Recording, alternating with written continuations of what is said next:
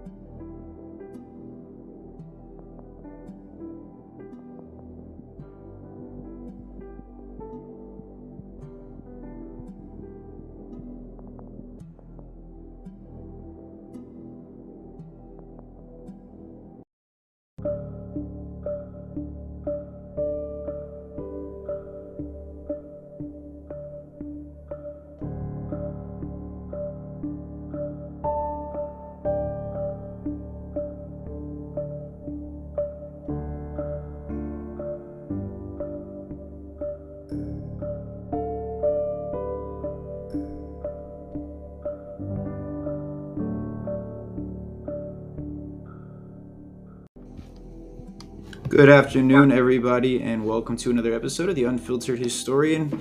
We have a really special episode today, guys, and I'm really excited. I know I kind of jumped it out of nowhere on uh, the other the other day when I announced it, but we are our first episode of what seems to be quite a few, which is really exciting, called Talking Titanic with Bruce Morton. Bruce, welcome to an episode. I'm really happy to have you.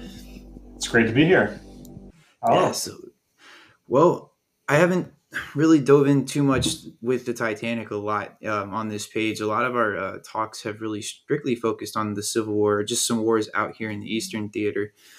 And being the unfiltered historian, we kind of started with that name because we didn't want to really stick to one area of history. We wanted to be able to talk about a lot of things. And when it comes to talking history, especially on this page, we don't just look at what's in the books and what's already happened. We like to see what people are doing in the field today to, you know, either preserve history, study it more, or just be able to experience history in some way, shape, or form. And talking with you recently and, you know, being able to hear just a little bit about what you do, it's really excited me to have you on the show because I'm like, this is a whole new topic that we haven't touched or ever covered on, or most of us probably haven't even learned about. And it's extremely interesting and it has a lot to do with history. So I'm going to sit back and be quiet. I'm going to let you take over the floor and introduce yourself and tell us a little bit about what's going on. And whenever you're ready, we can play the slideshow for you. Yeah, great. Well, um, just to introduce myself, uh, I'm, uh, as you can see, I'm Bruce Morton. I'm an electrical engineer. I have been working uh, at a company called OceanGate, and um, uh, I, I, started there back in 2019, uh, mm-hmm. fall of 2019, and uh, uh, I'll in my presentation I'll be sharing some details about it. But about me and my experience, I uh, have been I was hired to be the designer for a submersible. Uh, for the electrical the electrical design for a submersible that will be going to the Titanic. And uh, so when I when I first got contacted by a recruiter, uh, the guy asked me, the recruiter asked me, "So are you interested in working on submarines?" And I'm like, mm-hmm. "No, I'm not interested in working on military stuff." He said, "No, no, this isn't military. It's like private stuff." I'm like, "Really? Private submarines?" And so I, I interviewed for the job, and I couldn't believe I didn't even know that this company was near me.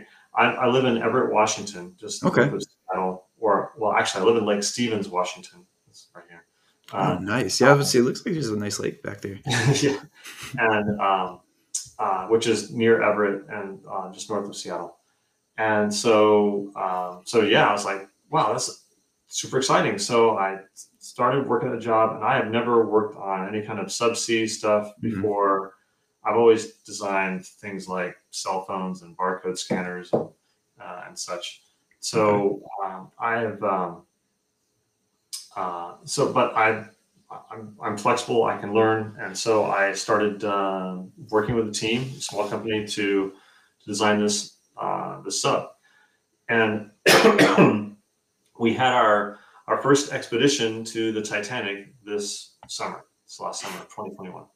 Awesome. And uh, I, it was my privilege to, to go on this expedition, and it was an amazing experience. And uh, it was uh, six weeks long that I was working at sea, along with the rest of the company and our customers, um, who we call mission specialists. And we, um, uh, and I have so much to share, so many different aspects of both the design of the submarine, the uh, uh, the uh, the experience on the water, being at the Titanic, things that I've learned about the Titanic and its history. Mm-hmm. Uh, I I'm also an amateur genealogist, and so I was able to share on the ship um, uh, interesting aspects about genealogy and the, the with the the passengers and crew on the Titanic. And uh, so there's, uh, well, I'll, I'll, t- I'll, touch on that a little bit today too, but uh, awesome. we'll, we'll, we'll talk about it extensively because I think with your audience being into history, uh, that's one where one place where an individual and history can connect, and uh, I can help uh, you and your audience to learn about how they can connect with the with the people on Titanic and that is a perfect fit for this show. I mean, it literally fits the mold of what we would love to like put out there and have people do. So that's what we're about. We like to open that door and give people the opportunity to see history in a way they've never seen it before, and even bringing connections like that. That's just incredible yeah. to this. So I appreciate you bringing that and offering that. Sure. So um, it, yeah, it was such an amazing experience uh, for me. I've been wanting to to share it. I've I've had presentations at um, at a university, mm-hmm. at a retirement home, at my church, um, with friends. And I have a, a, friend of mine has a podcast, so I was on his podcast about it. Awesome. I went, when I was on the expedition, I wrote a daily journal because I knew I, this was like such a unique experience, and I don't normally keep a journal. Right. Um, but uh, I wrote like an hour or more every day just of the experiences of that particular day. It's just, oh, that's awesome. There was just so much going on. It was such a, uh, in many ways, it was a, uh, a, uh, it was the most stressful time of my life. I can see how that, that could be a thing. Yeah. But uh, I'll go into all that. But, um, uh, but just to give a little more context, after the expedition was done, uh, the it was I was totally exhausted. Everybody exhausted. They gave everyone a couple weeks off, and so I uh, came home and um, reconnected with the family, got, got caught up on a whole bunch of things, and then went back into work. And I went into work, and I was like, oh, I've got nothing left to do. I spent two years working so hard uh, trying to get this goal done, getting this one project done. But mm-hmm. once the project is done, I was done. So right. there was really not much for me to do. And so um, I, uh, I, I, started looking for another job, and I found another job, and I'm uh, I, I, have another job, and I'm, uh, I'm I'm working from home now, and I'm in the process of setting up my home office. So it's a little bit messy here. I um, understand. Um, I'm in the same boat. Yeah. and so I um, uh, so I I left OceanGate. Uh, so so uh, I'll preface this with uh, the fact that I in no way speak for OceanGate. Uh, everything here is just my own personal experience. Um, and uh, so this is just my own opinion. I, I, definitely don't speak for the company. Right. But I, I am still a contractor for the company.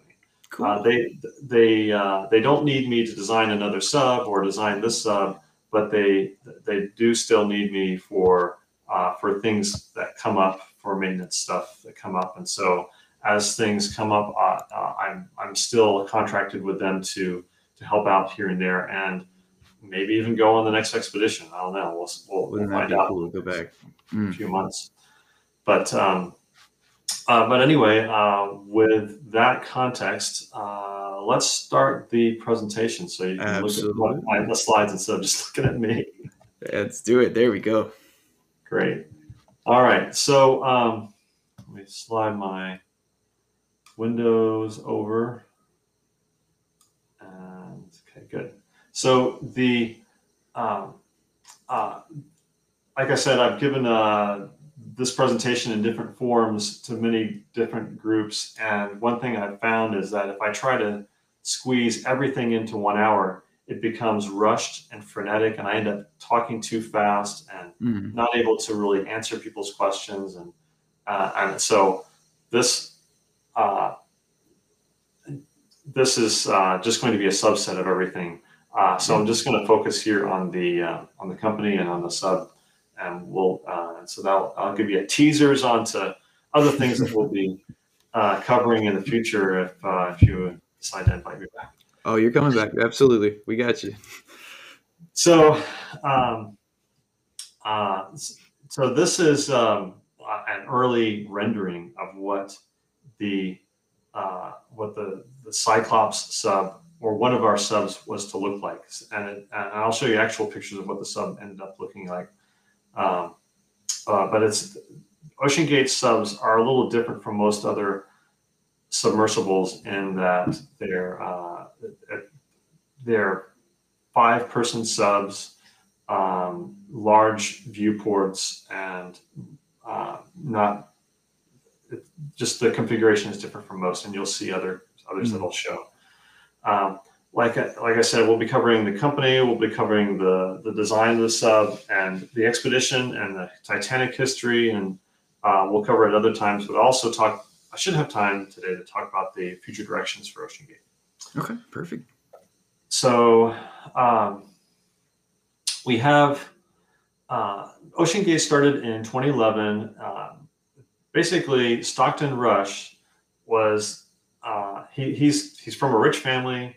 He uh, he's got a lot of money behind him, and he wanted when he was young he wanted to be an astronaut, but he figured out right away that he uh, he's wealthy, but not wealthy enough to be able to build his own rocket company like some guys around uh, here uh, uh, that we know of, you know, like Right. Elon Musk and, and others. Uh, so what he decided to do is go in the opposite direction. Instead of going up, he decided to go down and to be a sea ocean explorer. And uh, he also wants to be an inventor. He doesn't want to just make something that that uh, or just use standard um, methods and techniques to create submarines. He wants to break new ground, use new technologies to uh, to do things in a new way. And you could say that Elon Musk is doing the same kind of thing. He, you know, no one had ever imagined, not even NASA had thought of take, putting the rockets up and having the rockets land face up. And it's just a it's a beautiful thing when it's actually successful. And and so that's what we've done at OceanGate. We've done things in a completely different way. Our sub has different features, and I'll be going over that. Mhm. So the company is uh, small. This is a, kind of a mostly uh, a company shot. We have some of our customers in here too. This is from our expedition, um, and uh, the the purpose of the company, like I said, is uh, not just for us to go to the ocean, but to open the ocean for exploration for citizen scientists. If uh, people can pay to go to space, while people can also now pay to go to the depths of the ocean. And uh, because not anyone can just go and say uh, you know, that they want to join a scientific expedition. Right. Uh, Now, the difficulty here is that we operate outside of normal regulations.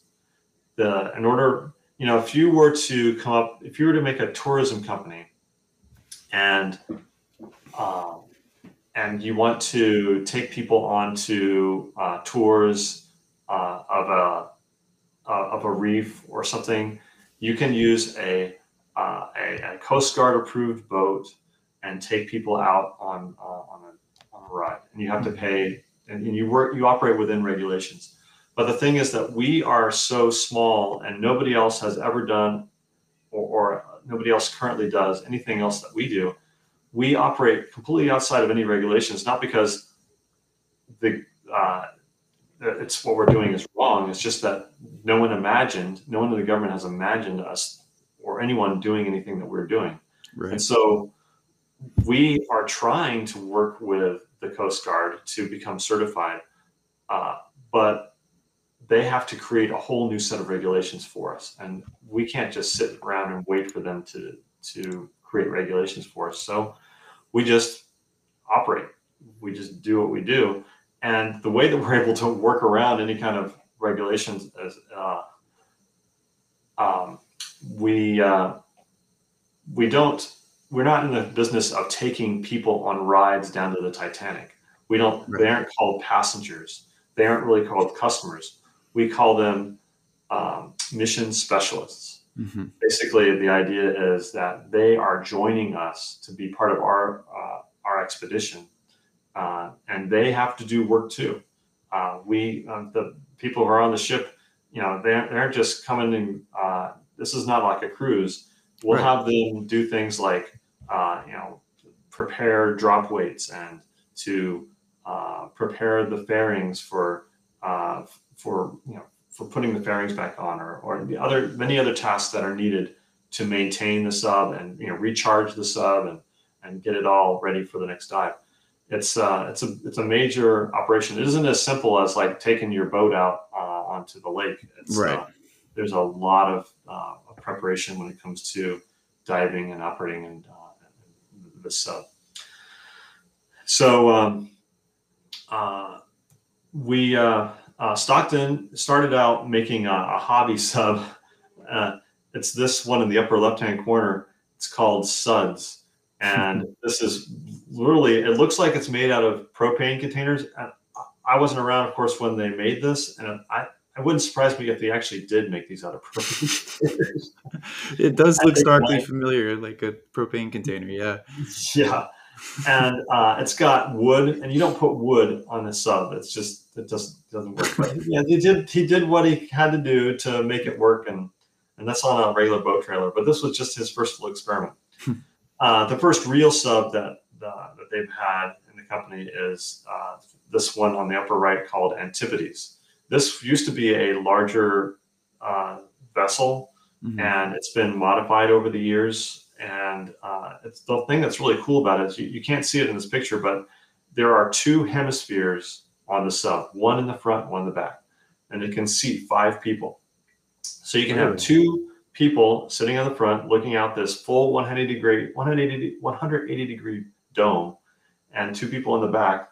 So everyone has a front row seat. The pilot sits in the middle, and uh, it can only go down a thousand feet, but that's perfect for the Puget Sound, which is where we're located. Right. And uh, it's uh, it, it, was um, it's a great sub for developing uh, the one of the patents that we have in the company that is for this uh, diving platform. It's basically the idea that uh, one of the most difficult parts of taking of diving a sub is getting it in and out of the water. Once it's in the water, it works great. Uh, it can maneuver, it can go up and down, but that whole process of getting the sub out of the water and getting people in and out of the sub, it becomes very cumbersome because it's uh, it, because it sits low in the water and uh, it's not safe to load people in and out when when when sitting in the water. And uh, and also, you know, how do you get it in the water? Do you have a crane? Cranes are expensive. Cranes uh, are also problems because when it's just when you have seas that are moving, those the swells can cause that that uh, that sub to swing around. And when you have like a, a 25 ton sub swinging around on a crane, that is not safe. No. So, uh, so we've got we, you'll see pictures of our our diving platform that we use for Antipodes and Cyclops and Titan. So Cyclops uh, is similar to that first slide that I showed that uh, this is what it actually looks like, where you have the full size acrylic dome. Mm-hmm. Um, this uh, and the, the all the electronics are in the back, and we have four thrusters, uh, two for two verticals and two horizontal thrusters for maneuverability. And it has a hatch, a little dome hatch on the top uh, for people to get in and out. Okay. Uh, now the, the the one that we took, uh, no, this the Cyclops can only go down 500 meters. Um, what would that be? That's about uh, fifteen hundred feet, maybe. Mm-hmm. Like, I have a good, good sense of meters to, to feet. so that's also just only good for shallow dives, relatively compared to. I mean, it's it's deep compared to like any kind of military sub, but um, uh, but still uh, not not deep enough for the Titanic. So uh, Titan is the one that goes to the Titanic, and I'll have pictures of that. Um, awesome. But sometimes I use. Uh, let me just show you what uh, the other uh, subs that have gone deep. Uh, sometimes I use submarine. Sometimes I use the word submersible. It's actually the, the proper term for this type of vehicle. It's called a deep submergence vehicle, uh, or we call sometimes call it a DSV. Uh, these are some of the DSVs that are around the world. There are very few that are in operation today. In fact, some of these, actually, most of these are not in operation today. There's only uh, two of these five are still in use. Um, the one in the upper left is what's called Trieste. This was a DSV that was created by the Italian military back in the 50s. Oh, okay. And the U.S. Navy bought it from the Italians, uh, ruggedized it further, and made it so that it could reach to the bottom of the Marianas Trench. And so you'll see it looks like a regular boat on the top, but then it's got this ball underneath. Mm-hmm. Well, uh, the, the the people only go inside this ball. The rest of this is full of diesel fuel. Now, do, does it run on diesel? No, it runs on batteries. The diesel is nice because it is it's a uh, it's an incompressible liquid, but it has buoyancy. So it's uh, so it, it gives the uh, it makes it so that this is neutrally buoyant because this uh, this um, pressure vessel is very heavy. Uh, I, I, believe it was made of steel, not titanium. Wow. and so uh, when so uh, amazingly, uh, the, the U.S. Navy was able to send two men to the deepest part of the ocean, uh, which is seven miles down, uh, 11,000 meters, uh, before we sent a man into space. Uh, but hardly anyone knows about it. Um, uh, and then, so we visited the Marianas Trench, and then nobody went down there again for another 50 years. And then James Cameron came along and said, "Hey, I want to go down to the Marianas Trench," and so he made his own DSV. This that's this yellow one on the right, and uh, it looks tiny. Yeah, it is. It's only a one-person sub. Oh, uh, and it's different because it goes. It, it's since most of the time, most uh, most of the time, it's traveling vertically. It's made like a missile it's going, it's pointing down, and it just goes down, and then when it comes up, it goes straight up like a bullet, and uh, and so um, he took that, he made that with uh, some people in uh, an organization in Australia, and um, uh, worked out uh, well, but unfortunately, there was uh, there was a it was caught in a fire, and it has now been damaged and it's no longer operational. Darn. Yeah. That's a cool concept too. Yeah. No, one in the upper right is called the Alvin. Now this mm-hmm. is this DSV is very famous because this is the first DSV that made it to the Titanic. Um, uh, what's his name? James Ballard, uh, who who who found the Titanic. Um, he found it on the surface, and then the next year he came back in 1986. He found it in 85. then, like 86 or 87, he went down and actually visited the Titanic in this vessel. And um, as you can see, it's got a bunch of robot arms and and all kinds of gear. This one is really meant.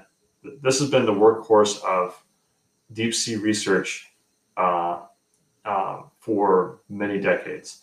But the thing is, even though it's it's it's named Alvin, Alvin is just a a title. Um, it has been revamped many times so there's nothing in the current Alvin that exists that, that was in existence from the original Alvin back in the 70s. I think that's when it was made. But um, like the Alvin has recently been upgraded so that it can go down to 6,000 meters. And um, it's uh, it, it, Woods Hole Oceanographic Institute in uh, Massachusetts. It's a mm-hmm. private organization and they, they do all kinds of research around the world. But it's uh, expensive to operate, so you can't just say, "Hey, I want to ride to the Titanic," and then they'd be like, uh, "Okay, give us a few million dollars." yeah, they probably wouldn't even be interested in doing that because it's not a they're they're not into that sort of thing. Now, uh, these subs you probably recognize. The one in the lower left is the Mir. That is a, a DSV that was. There's actually two of them. There's Mir one and Mir two. These were made by the Russians, and they were made in, in the 80s. And uh, these are the ones that are that were used by James Cameron when he went to the Titanic. And you'll uh, you'll recognize they were actually in the movie Titanic, um, mm-hmm. part of the, the, beginning part. And um, there are others that have been made around the world, but the the main, the most advanced DSV ever made is this one in the middle, and it's called the Limiting Factor. It's made by a company in Florida called Triton subs. And there was a, a rich guy. His name is um, uh, the Vescovo. Uh, I forget his first name. His last name is Vescovo. Mm-hmm. He wanted to go to the uh, Marianas Trench, and um, and so he uh, basically spent about $50 million for Triton to make this sub for him. And once they were able to, uh, now this, this is a, it's a titanium sphere. It's a two person submersible. It can seat, uh, like I said, it's two persons. It has three windows and it's, uh, it's, the shape is really weird. It's shaped like kind of like a suitcase. Yeah. I was looking at that. I was like, huh. yeah. So it's, it's also, it's, it is built to go vertically up and down the water column very quickly. Mm-hmm. And uh, and so it's it's aerodynamic or hydrodynamic in that way.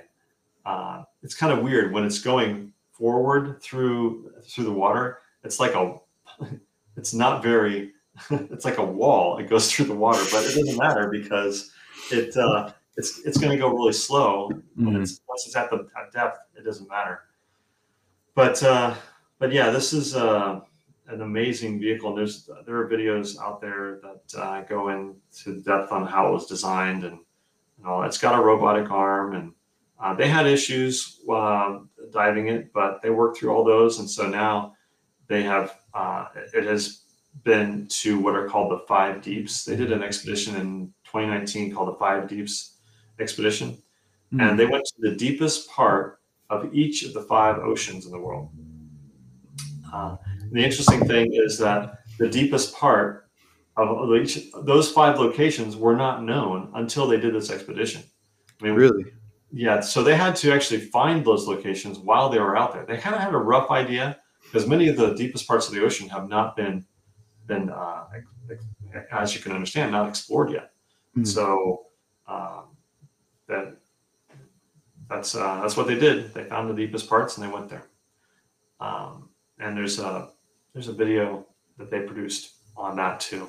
Really interesting. Oh, cool. So, what about Titan? Titan is uh, different from the others, and I'll uh, this, these are the distinct uh, things about it. It's the largest capacity DSV in the world, and what does that mean? Those all those other subs, those are two and three person subs this uh, holds five people.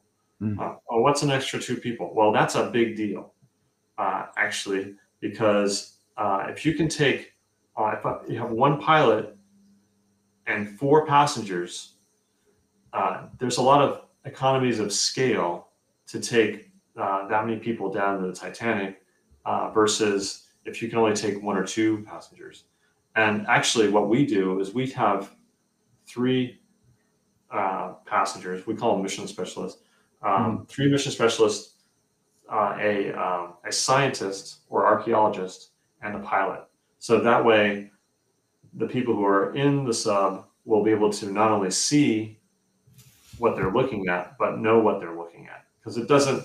If you go down to the Titanic without any kind of guide, other than the bow, you have no idea what you're looking at. Right. It just like lumps of uh, rusted old metal. But if you have someone in there going, oh, this that's the reciprocating engine. Oh, that is the the, the captain's quarters. Oh, that is the uh, the, the telemotor where the, the ship was steered from, uh, then it becomes a really interesting um, expedition and, um, makes it worth it going. So anyway, largest DSV in the world uh, has a carbon fiber hull. The, there's titanium domes on the front and back uh, for the pressure vessel, but in the middle, it's a cylinder of carbon fiber. And I'll go into that. Uh, why would we use carbon fiber? Because, uh, well, I have a slide on that too. So um, that's further down. Uh, the lar- has the largest viewport in the world uh, for that depth. It's a uh, you'll get a. I have a picture of that later on. It's it's about. Mm, I don't have a real measurement for it. It's about. Mm, it's big enough for two people to look out the window at the same time. Okay.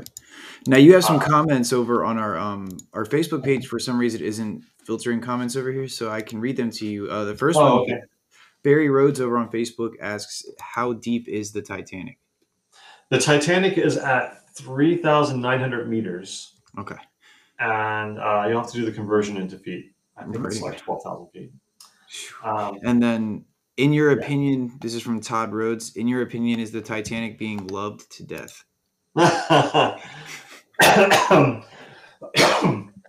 it's it's that's uh, that is the one of the controversies about the Titanic, and I'll uh, I'll just dive into that right now. Um, yeah the uh, the Titanic is decaying no matter what we do. The Titanic's just uh, it's the the metal part of it is rusting and uh, mm-hmm. being destroyed. Um, a lot of people. Th- there are there are two main camps when it comes to the Titanic. Some people look at the Titanic as a um, uh, as a grave site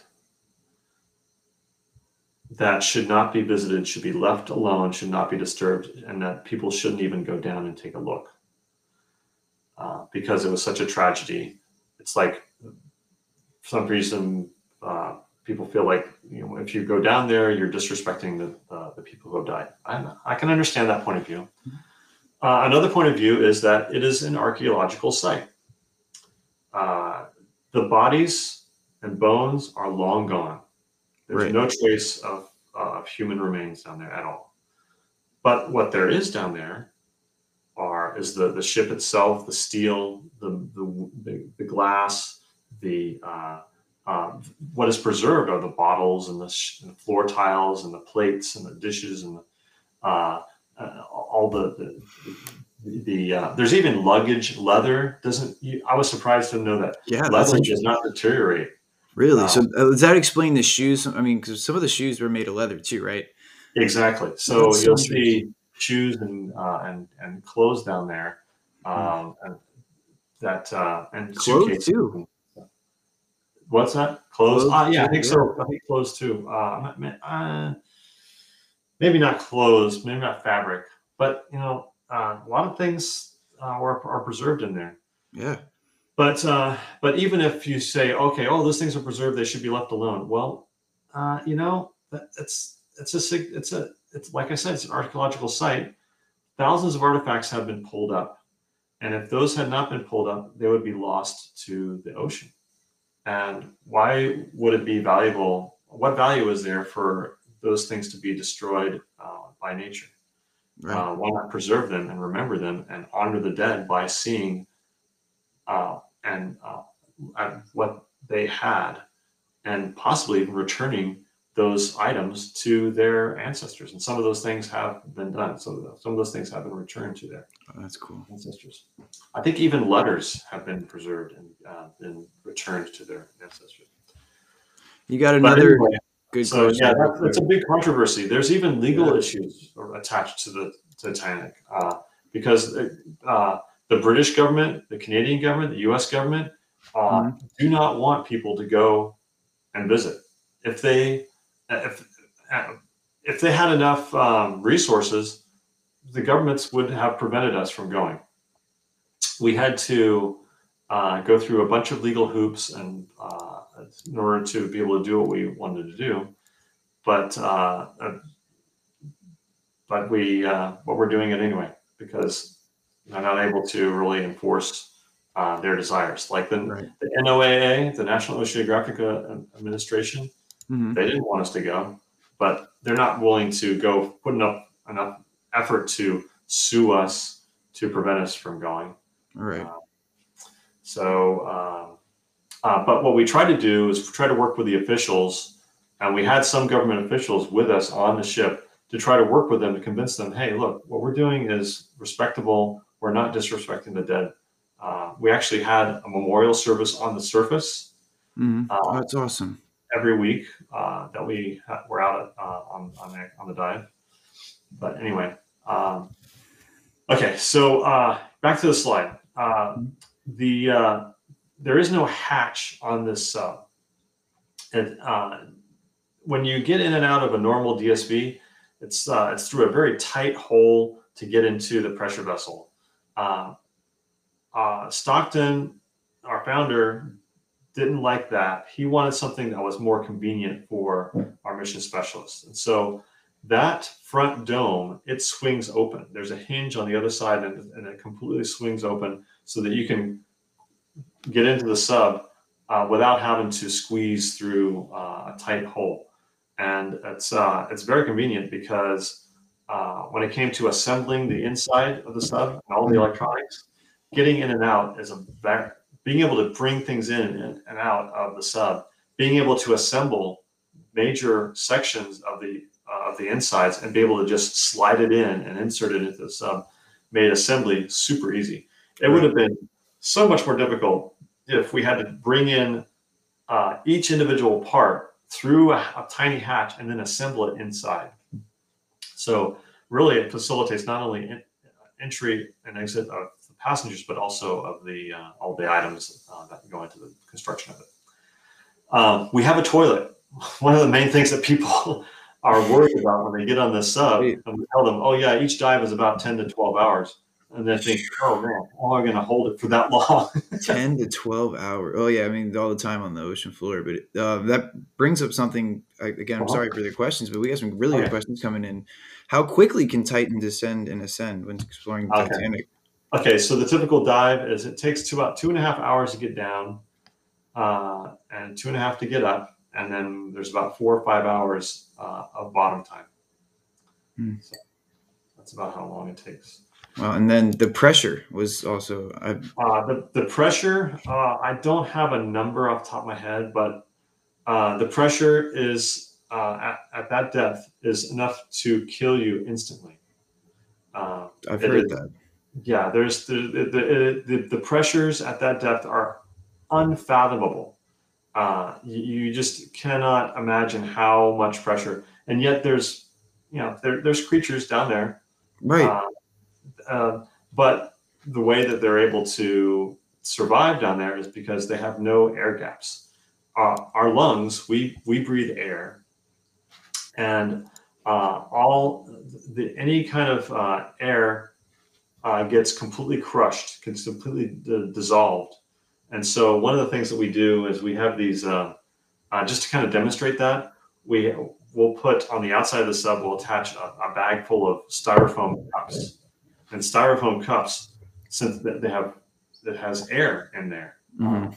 and uh, those cups when you when, get totally crushed and when you bring them back up they stay crushed and and so you'll take a, a cup that'll be you know a normal size cup maybe about five inches tall you come back and it's like it looks like a shot glass Wow. and um, so yeah it's uh, and so the, That's crazy. the the hull has to be extremely strong and there can be no gaps because any kind of uh, crack or gap uh, water would just come streaming in That's it. yeah and it's and it would be um, uh, it would be there's no way that people would be able to come to the surface fast enough to be able to uh, to survive Mm-mm. so yeah a hull breach would be instant death uh, so, yeah Safety is Uh, important there than them, and you know, yeah it shows yeah, you want to build the best. and yeah and i'll go into what we did to make sure that we had safety Sweet. Yeah, this is great. No, the, thank you for the questions, guys. You're asking good stuff. I love it. So the toilet is uh, basically it's uh, it doubles as a front seat. And I have a picture of it, and uh, and uh, now people will think, oh, well, it's not as private, but it's like there's a there's a privacy screen, so people will be able to hear and smell, but uh, you know, it's tight quarters in there. Yeah. Uh, so the way that the that the sub is steered is through a wireless game controller, just like an uh, like an Xbox controller. It's actually like a, That's cool. so it's uh, No kidding. it's it's nice because uh, the, you're able to pass around control to, from person to person. Uh, so per, somebody can be sitting in the front dome and can be driving around, or they can be sitting in the back uh, looking at the large screens. Um, it's and we have no seats in there uh, per se. It's just an open floor, and you'll see a picture of that. And then there's large media screens on the inside so that people can see uh, what the cameras are seeing on the outside. It's- and so this is what it looks like inside. No it's way. uh, very uh, I would Spartan is not the right word. It's very uh, basic. Uh, there's not much in there because it's everything is digital. Uh, it's kind of like a Tesla in that you know it's the um, there's two controller screens and a Mhm. media screen in the back, and you see there's a, a power button. You can see the power button right there.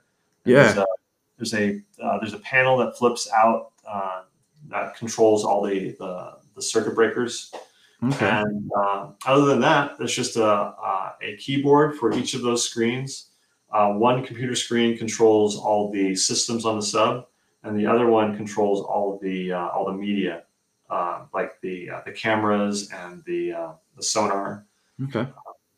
and uh, so uh, it can hold five people uh, very comfortably. In fact, one, one thing that's nice about having open floor is that people can rearrange their seating location. You know, so two people can be sitting in the front looking at the dome. If somebody wants to lay down, there's enough room for somebody to lay down.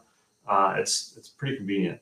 We do have these like little like stadium seats so that someone can be have something to sit back on, but uh, but it's, it's pretty convenient. This is my daughter uh, she's sitting on that toilet. It doubles as a front row seat. So you lift the lid off that, and there comes the toilet. That's awesome. And convenience for the- sure. The viewport screen here in the upper right, it's uh, it's very thick glass. It's like about five inches thick or so, and um, and it doesn't distort the outside. It's optically, it looks like a, just a, a flat window when you're sitting there underwater.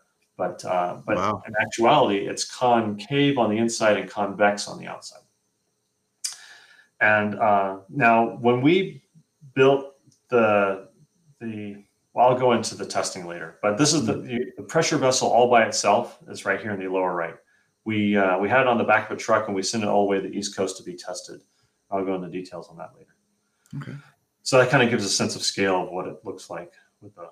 What's an interesting aspect of seeing a submarine? I've never seen like the bare bones of it before. That's actually very fascinating. Yeah, yeah, and so from that we we had to build up all around it. We had to put all the all the thrusters and the, the cabling and all the electronics, and uh, it, it, it was a, a bit of a process to build that. Oh, I can imagine. So the the core, uh, the, the the most basic part of the sub is this center hull, this uh, the, the of the pressure vessel, and it's made of carbon fiber. It's 660 layers of carbon fiber tape, and it's five inches thick and 55 inches in diameter and 100 inches long. It's uh, and what what are the advantages of it? So it's carbon fiber. Not only is it strong, but it's lighter than uh, the comparable amount of titanium it also weighs less. I mean, I mean, it also uh, costs less.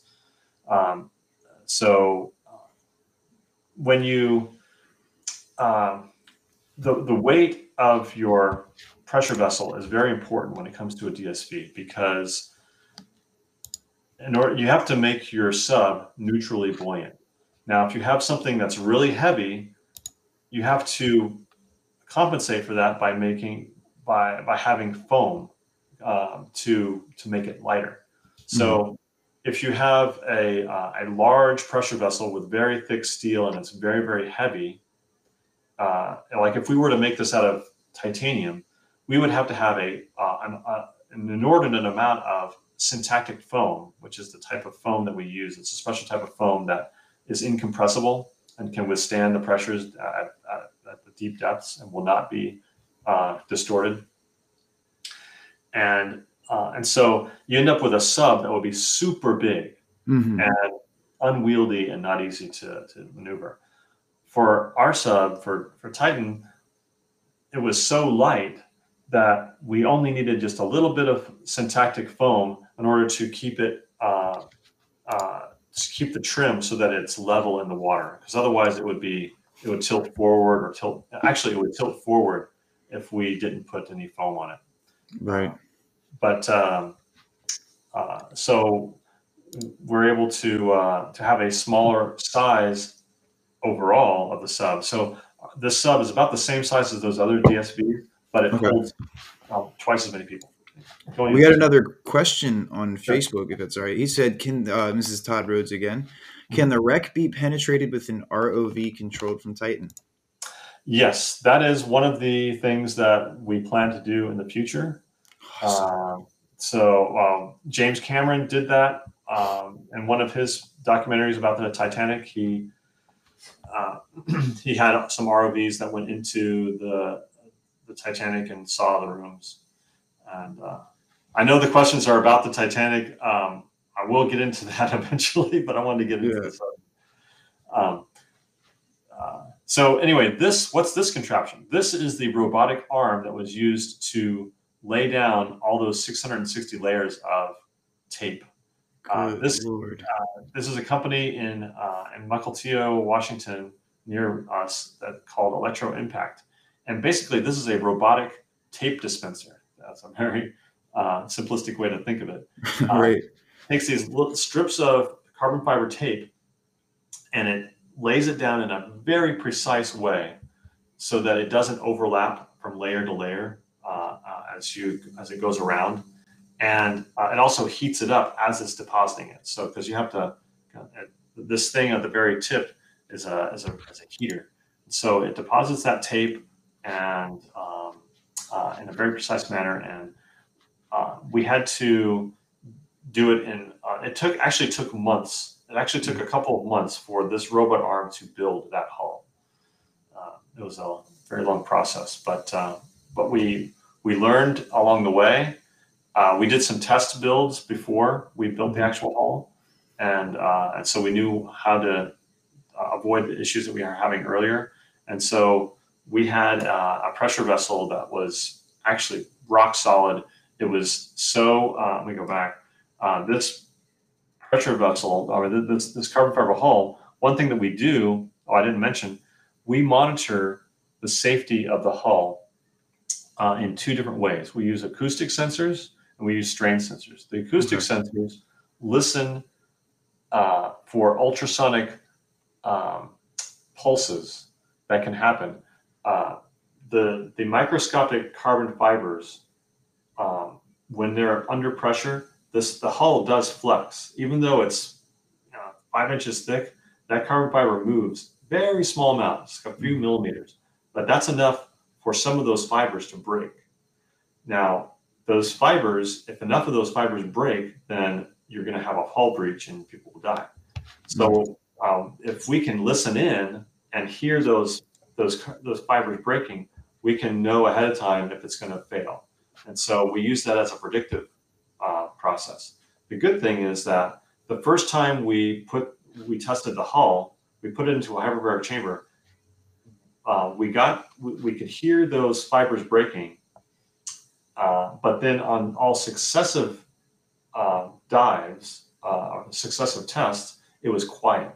So we kind of like worked out all the kinks out of it. So it's kind of like a spring. So it under pressure, it compresses a little bit and then it relaxes, but there's no more fibers that break. So uh, we had we had uh, no issues at all with the with the hull. It was really nice. So we designed the the, the sub in um, uh, in CAD before we built it in real life. And the nice advantage of this is that we had all the parts built and ready to go, so that when we got that that hull back from testing, we were able to assemble the sub in just about two months. Uh, and uh, with just you know we assembled it by hand, of course. And so that was really fast, both the insides and the outsides. Uh, we were able to assemble, and uh, it was worked out very well. So it, the uh, the external systems on the sub are there's four thrusters, there's cameras and lights. We have buoyancy control. Uh, the way we do buoyancy controls, we have a ballast bag and we have a high pressure air tank. It's kind of like similar to scuba diving. Okay.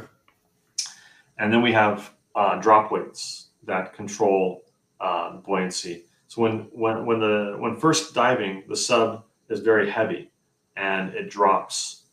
And then when it reaches the bottom, we drop a few weights to keep to make it neutrally buoyant. And then when we're done diving, we drop a few more weights to make it positively buoyant. So then it'll go back up. So basically, the, the fuel for a uh, part of the fuel that allows us to go up and down is uh, steel pipe. Okay. So we, and then we have tracking systems. Uh, the sub doesn't know where it's at when it's underwater. Mhm. GPS doesn't work. Uh, compasses do work, by the way, but um, Okay. but we have a, a ship on the surface that has access to GPS, and the ship can uses a sonar system to to monitor where the sub is, and so uh, and we know where the sub is uh, in relation to the ship, and so then we can guide the sub to where the wreck is. So we can say, hey, as, you, as they're dropping, hey, you need to go a little bit northeast, or you need to go a little northwest. So we can kind of guide them as they go down. And I was very impressed uh, on every one of our dives. We ended up right on the wreck. It was very good very expert systems. And then there's communications. There's a VHF radio from when we're on the surface, and oh, and the communication, we uh, we send and receive uh, communication over uh, texting. It's like a sonar modem, and so it's not voice uh, communication. Uh, it's all just typing. Uh, all right, so go down. Here we go. So this is what it looked like naked, without any covers on it. Well, at least most of the covers. Right. off of it. Jeez. So you can see the batteries and the motor controllers and all the cabling. Uh, uh, I like this picture because this shows my handiwork. this is all the uh, I made the circuit boards and the and the these Oh, cables that go around. It was a lot of work to route It this. looks incredibly difficult. I mean, props to you for that. Yeah. And then there's internal systems. There's uh, internally, there's three computers. There's uh, we have a computer for uh, we we have home monitoring where we, like I mentioned earlier, where we monitor the listen for sounds of the home. We have uh, CO2 scrubber and a, and an oxygen supply. So it's very interesting how the uh, it's it's very simple how to monitor and to um, maintain the atmosphere inside the sub.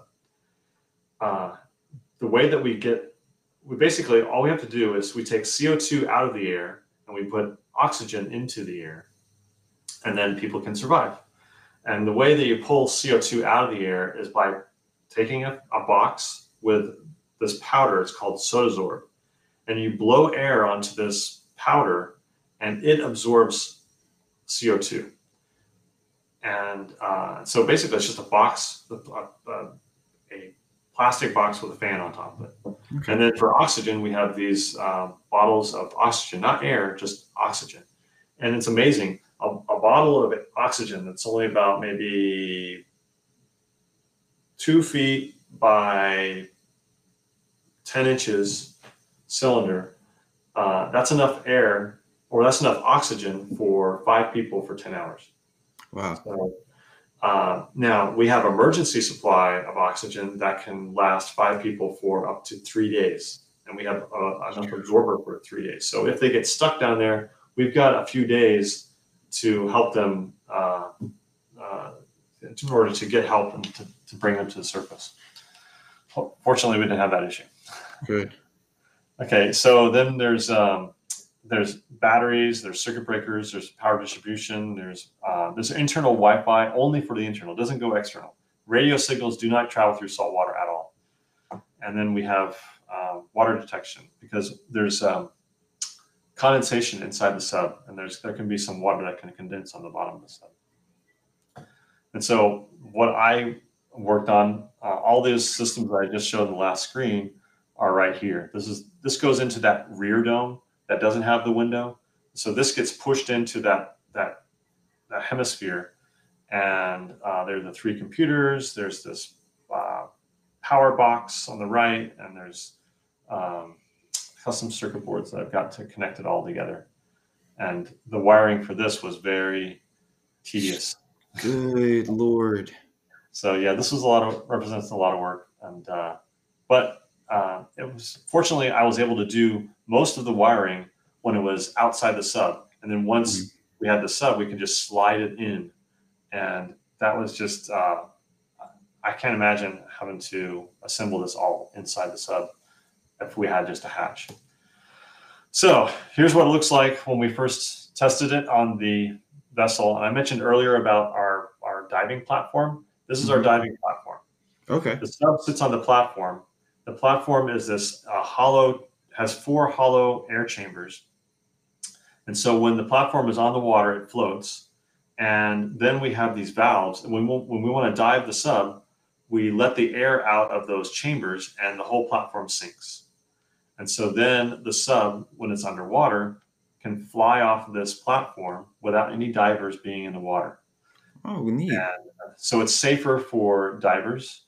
It's uh, um, it's safer because we don't have a we don't have to have a crane, um, and we're able to uh, um, the sub can be kind of autonomous, or in that it can fly off and when it comes when it wants to come back up, it flies back onto the platform, and then operators raise the platform. Um, and we're working on a system where we can where, where the pilot themselves can raise the platform, but yeah, that's that's in the future.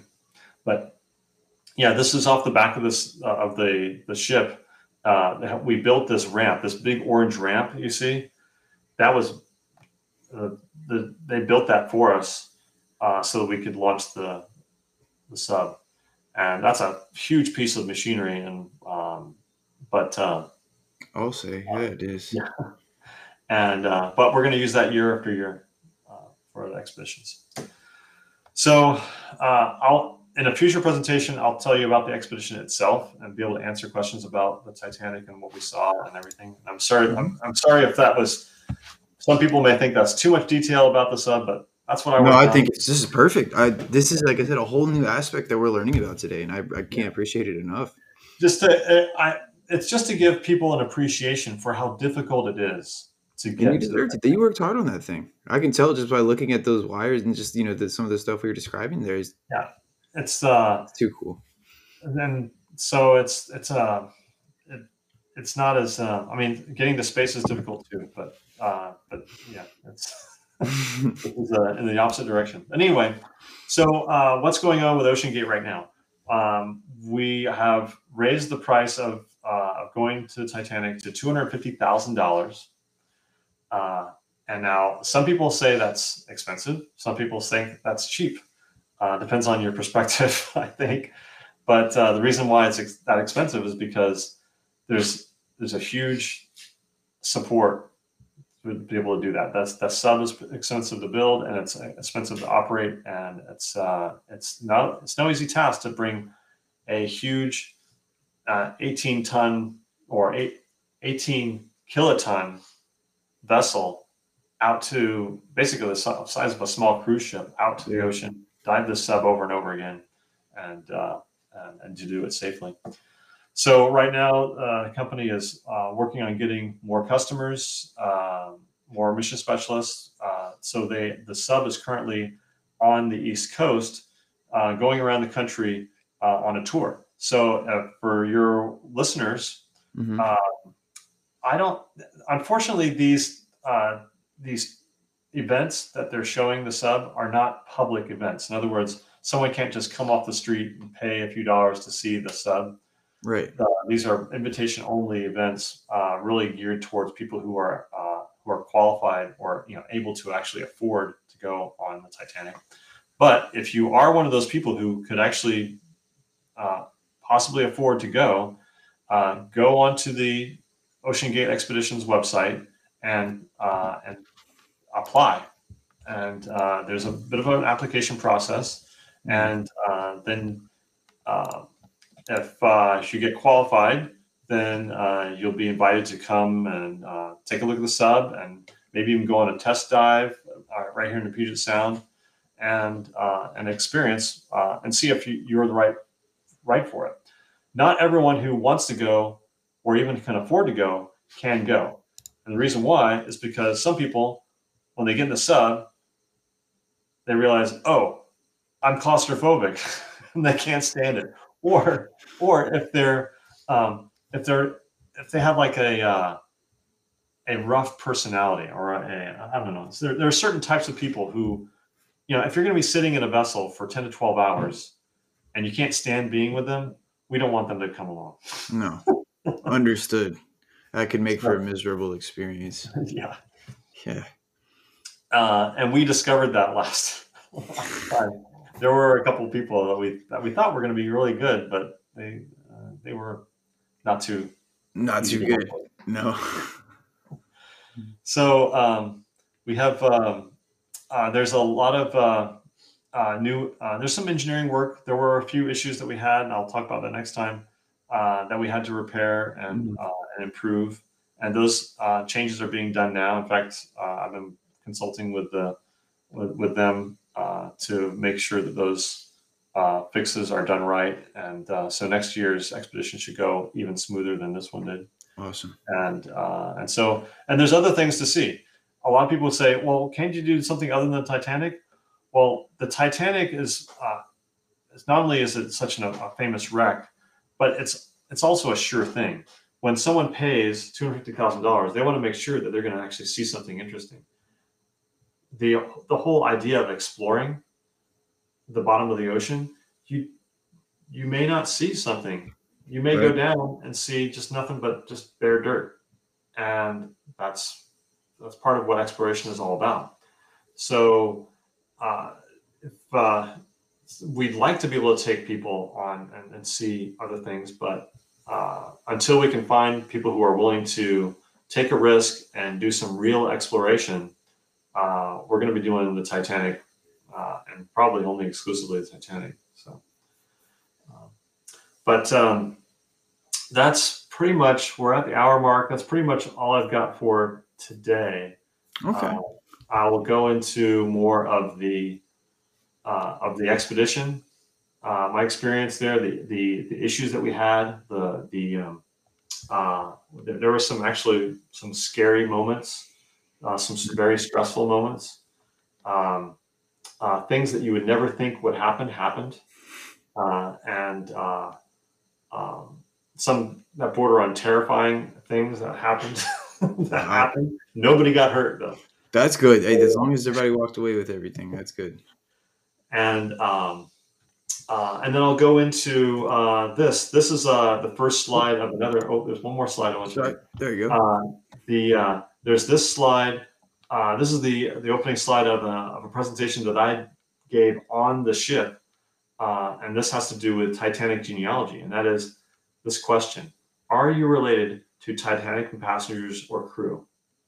And the answer to that question is yes. I can virtually guarantee that you and almost all of your viewers are uh, are related to somebody on the Titanic. Really? How can that be? Well, I'll I'll say the word. You're not an, a descendant. That you aren't uh, you're not you're probably not descended from a Titanic passenger, but you are related to a Titanic passenger. So uh, by distant cousins. And so I'll go into how you can find out how you're related to them through distant cousins. And uh, what I found, uh, and it's uh, it's pretty slick how you can find that out. So, and here's my last slide. Oh, I love it. Beautiful out there on the ocean, and uh, this is this was sunrise one day out there at, at the Titanic site Oh, really? This was at the site. Yep. Yep. Beautiful. Dolphins swimming around, mahi mahi swimming around, uh, birds flying out. It's like, what are birds doing out 400 miles out in the ocean? Well, they were flying out there on, the, on the surface. They were But uh, but yeah, it was uh, quite an experience. So um, uh, I have time for questions. Yeah, uh, let's see if we have any more on Facebook over here. It looks. Uh, how much insulation against the cold is required at depth? Ah, very good question. Okay, I like insulation. insulation is, is something that uh, we can go back. To, let me see. I'll stop sharing. Okay, so insulation. Uh, I'll be frank, is something that is not even considered in the in the on the um, on the vessel uh, on the submersible. Why? Why wouldn't you want to have? Well, it's it's just not something that's even a, a concern. Um, what happens is uh, the water, of course, yes, it is very cold. Uh, the water is just barely above freezing at that depth, and uh, the that that cold temperature conducts right through the titanium. And so the front and rear domes that are made of titanium, they sweat. Uh, condensation big time because there's people breathing uh, out. And so there's uh, all that humidity condenses and it actually produces a couple of gallons of water over the course of a 12 hour dive. And that water just sloshes around on the bottom. And it just and when we open the door the water just pours out. And, and, we have now all the batteries for the sub all the all the internal batteries on the sub are in the very bottom of that middle of that cylinder. But we have it raised up enough that we don't have to worry about the, the, the leads of the batteries to get wet so the good thing is the carbon fiber does insulate so uh, it's so in the middle of the sub. This is interesting. The pilot is sitting in the middle of the sub or towards the back, and uh, I, what I was told is that it's a comfortable about 65, 70 degrees where the pilot is sitting, but in the dome where people are sitting looking out the window, it's a, it's like 50 degrees, 45 degrees. so, Jeez. And so uh, it's like, how can there be that much of a temperature gradient? Well, that's what they said. Uh, and so um, the, the insulation that you have is just the clothes that you wear. Uh, on the surface, you're going to be hot because on, it was in the summertime. The water is 70 degrees. Uh, the air is about 70, 80 degrees in the summertime. And, uh, and so it's hot when you're first at the tar- start of the dive. So you want to be, you want to have those extra layers that you can add on layers uh, later. So as you start the dive, you go deeper and it starts getting colder and colder in the sun it's, it's important. Just put a hat on, and and people were fine. Yeah, that that's crazy. I didn't even think about that. Like you would think they would be considered, but now you added a tremendous amount of information as to why. yeah, that's something I never considered myself either. Things you learn about. So uh, yeah, I can't see uh, any. I, I, guess there's questions on Facebook. So I don't. I don't know how. yeah, the, for I've had issues with this one page in my personal page in particular with like the comments not wanting to post. Todd's back again with the question, which is awesome. He's been hitting these good questions tonight. What is the max dive time for breathing air? How quickly can it ascend in an emergency? Okay, so uh, the typical, like I said, the typical dive is uh, about 10 to 12 hours, but we have emergency supply of that Sodasorb mm-hmm. and that uh, oxygen. We have four huge bottles of oxygen that are under the floor. And you can see that in actually one of the slides of, uh, of that, that CAD drawing. Mm-hmm. Um, uh, there's enough uh, absorber and oxygen to last for uh, for five people for three days for about 36 hours. No, wait, no, not, not 36 hours, uh, 72 hours. Yeah, 72 hours. So, so yeah, that that's mainly for emergency purposes. The typical dive, uh, the oxygen is is just enough for one one bottle. Call it a hmm. day bottle. That's crazy. That you said that it was a two foot by. Yeah, it's about a bottle about you know yeah. about so big uh, that has that has all the oxygen you need. You really because oxygen. See, most of what the, the, air that we breathe is eighty percent nitrogen. Mm-hmm. So oxygen only takes up about 18, 19 percent of the uh, of the air and uh, and since it's a gas, it compresses, and so you really um, you don't need that much. Right. Did you have a backup rescue sub on hand? Uh, we didn't. We have an ROV. There's a there's an ROV on the vessel, and so if uh, there was if we have multiple safety systems, I didn't get into that. If the drop weight system were to fail, the backup is to uh, use a hydraulic pump to release some pins, and that drops uh, the weight carriage. So the whole weight carriage would drop. If that fails, uh, we have another hydraulic system where you just you turn a lever and then you pump some more, and it's um, it, there's some uh, uh, what's it called? Uh, some hydraulic. It's not. It's, it's not hydraulic. It's uh, it's more of a an air um, pump. It's like an air pump that that uh, pulls some pins and it drops all the legs. Okay. So that's and so that um, that really makes the sub super buoyant, and those would be under a um, under an emergency situation where we couldn't get it up.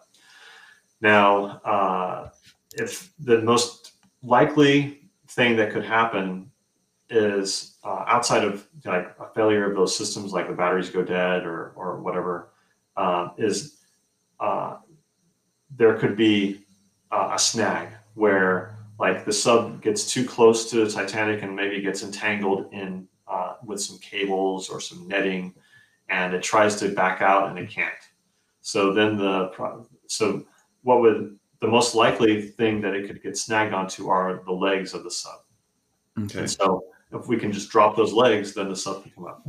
Um, and if, if for some reason it got uh, entangled into something that it couldn't get un- untangled from, then uh, or it couldn't get away with it by itself, then yes, we would send an ROV down, and ROV would cut whatever cable is uh, ensnaring the sub, or to uh, release whatever weights are causing the sub to be too heavy, uh, so that it can release, and then uh, that would be the case. So. Awesome. Me make sure there's any more comments. It doesn't look like it.